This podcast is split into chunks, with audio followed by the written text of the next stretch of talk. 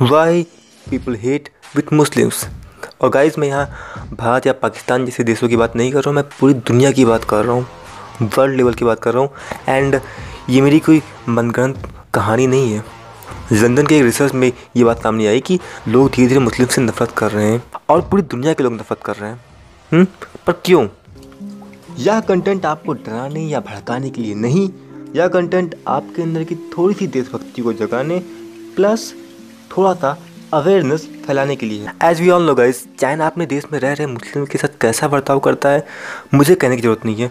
ना उनको अपने त्यौहार मनाने का हक है, उन्हें अपने धर्म स्थान को भी ढंग से रखने का अधिकार नहीं है। आई मीन टू से मस्जिदों में गुंबद वगैरह होता है ना, वो सब उनकी मस्जिद से हटा दिए जाते हैं। एंड बहुत कुछ उनके साथ होता है।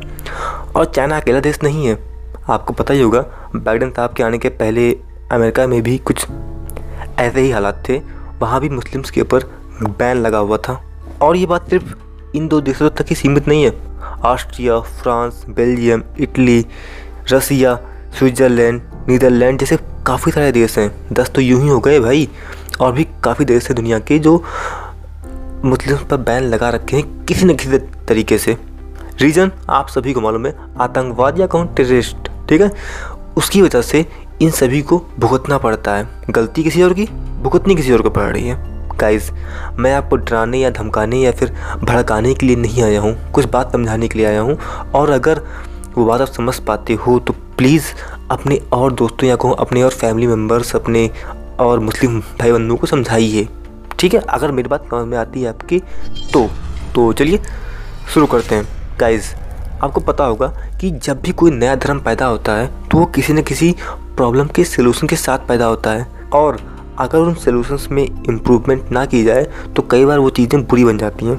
तो इसी तरह से क्रिश्चियंस ने भी एक सोल्यूशन लेके आए, और वो सोल्यूशन ये था कि दुनिया के सभी लोगों को अपने धर्म में लाया जाए, अपने धर्म में परिवर्तित किया जाए। उससे पहले ये धर्म परिवर्तन वाला काम नहीं होता था, लेकिन उन्होंने ये चीज़ लेके आई।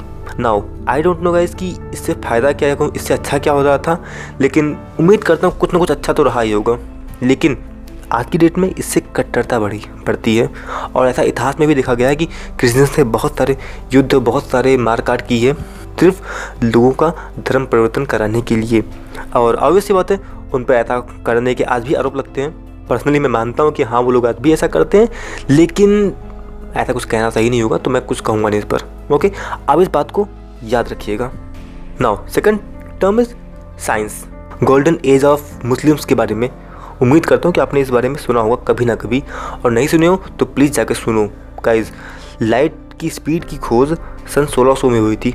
एग्जैक्टली नहीं मतलब एक मोटा मोटी हिसाब लगाया गया था सन 1600 में। एंड उसके 600 साल पहले एक मुस्लिम स्कॉलर ने लाइट की स्पीड के ऊपर पूरी किताब लिखी थी। गाइज़ कैन यू इमेजन कि मतलब वो लोग साइंस में किस कदर आगे थे? अगर आप लोग कभी गोल्डन एज ऑफ़ मुस्लिम्स के बारे में पढ़ोगे तो आप जान पाओगे कि उस समय मुस्लिम्स काफ़ी बेहतर थे या कहूँ काफ़ी ज़्यादा समझदार सभ्यताओं में से एक थे। उन्होंने काफ़ी सारी साइंस की ज़रूरी डिस्कवरीज की थी बट उस एज में। गाइस क्रिश्चियंस के बाद दुनिया में सबसे ज़्यादा आबादी में कोई है तो वो है मुस्लिम्स। लेकिन इसके बावजूद साइंस में जो कॉन्ट्रीब्यूशन है मुस्लिम्स का, वो कम है या कहूँ बहुत कम है। बट क्यों? मतलब अगर वो ज़माना ऐसा था तो आज मुस्लिम के हालात ऐसे कैसे हो सकते हैं? ऐसा कैसे हुआ? देखो, मैंने किसी वीडियो में कहा था एक बात कि एक आलती राजा कभी भी एक समझदार प्रजा को लीड नहीं कर सकता। और अगर मुस्लिम समझदार रहते तो उन्हें कोई भी ऐरा गहरा, बेवकूफ़ सा इंसान या कहूँ आलती था इंसान उन्हें लीड या बेवकूफ़ नहीं बना सकता था। इसी तो इसी बात को समझते हुए उन्हीं के एक खलीफा ने या किसी बादशाह ने मतलब मैं क्लियर नहीं हूँ, लेकिन किसी एक ने एक नियम निकाला। और वो नियम क्या था? दुनिया में जो भी हो रहा है, वो सब अल्लाह की मर्ज़ी है। एंड आई डोंट थिंक इसमें कोई बुरी बात है, लेकिन यहाँ एक बुरी चीज़ थी। और वो ये कि अगर आप कागज़ पे आग लगाते हो तो जलना कागज़ की प्रॉपर्टी नहीं है, ये अल्लाह की मर्ज़ी है। और अल्लाह की मर्ज़ी हर बार होती है, और इसीलिए ये चीज़ जलती है। आई नो गाइज़ इसमें समस्या कुछ दिख नहीं रही है, लेकिन समस्या है। और वो समस्या ये है कि यार, अगर हम ऐसा हर बार सोचेंगे तो फिर हम साइंस की डिस्कवरीज कैसे करेंगे? हम नहीं कर पाएँगे साइंस की डिस्कवरीज हमारा साइंस पीछे हो जाएगा एंड यही मुस्लिम के साथ भी हुआ। उस बादशाह या खलीफा जो भी था, उसने यही किया। जो साइंस वाला फोर्तन था, मुस्लिम्स में, उसको ख़त्म करने की कोशिश किया एंड वो सक्सेसफुल रहा। उसने ये चीज़ ख़त्म कर दी एंड इस्लाम में कट्टरता को लेके आया। वैसे एक और बात, उस इंसान ने अकेले ये काम नहीं किया। और भी उसके साथ कई लोग थे जिसने ये काम किया। मैं उनका नाम इसलिए नहीं ले रहा हूँ क्योंकि मैं भूल चुका हूँ, प्लस मैं लेना नहीं चाहता तो इसलिए मैंने सर्च भी नहीं किया दोबारा। लेकिन आज जो मुस्लिम्स के हालात हैं, इसके पीछे कहीं ना कहीं वो लोग जिम्मेदार हैं क्योंकि उन लोगों ने आपको कट्टर बनाने पर मजबूर किया। या कहूँ, उन्होंने कट्टर बनने पर ज़ोर दिया। और जो मैंने अभी कहा था ना, क्रिश्चियंस ने कट्टर वाली प्रथा लेके आई थी कि तभी धर्मों के लोगों को हमारे धर्म में इंक्लूड होना चाहिए। इस चीज़ को उसने इंक्लूड कर दिया अपने धर्म में। इससे क्या हुआ कि सभी मुस्लिम इन्हीं सब चीज़ों में लग गए या कहूँ इन्हीं सब चीज़ों में परेशान होने लगे और एंड उसका इन रिज़ल्ट हम सभी के सामने है। बहुत सारे युद्ध हुए, बहुत सारे मारकाट हुए, बहुत सारे मंदिर या कहूँ बहुत सारे जो धार्मिक स्थल थे उसको गिराए गए और ये चीज़ आज भी चल रही है। आज भी काफ़ी देशों में मुस्लिम की वजह से दिक्कतें होती हैं लोगों को और ये इसका गंदा असर ये हो रहा है कि वो मुस्लिम जो कि इन चीज़ों में इंक्लूड नहीं है, उन्हें भुगतना पड़ता है।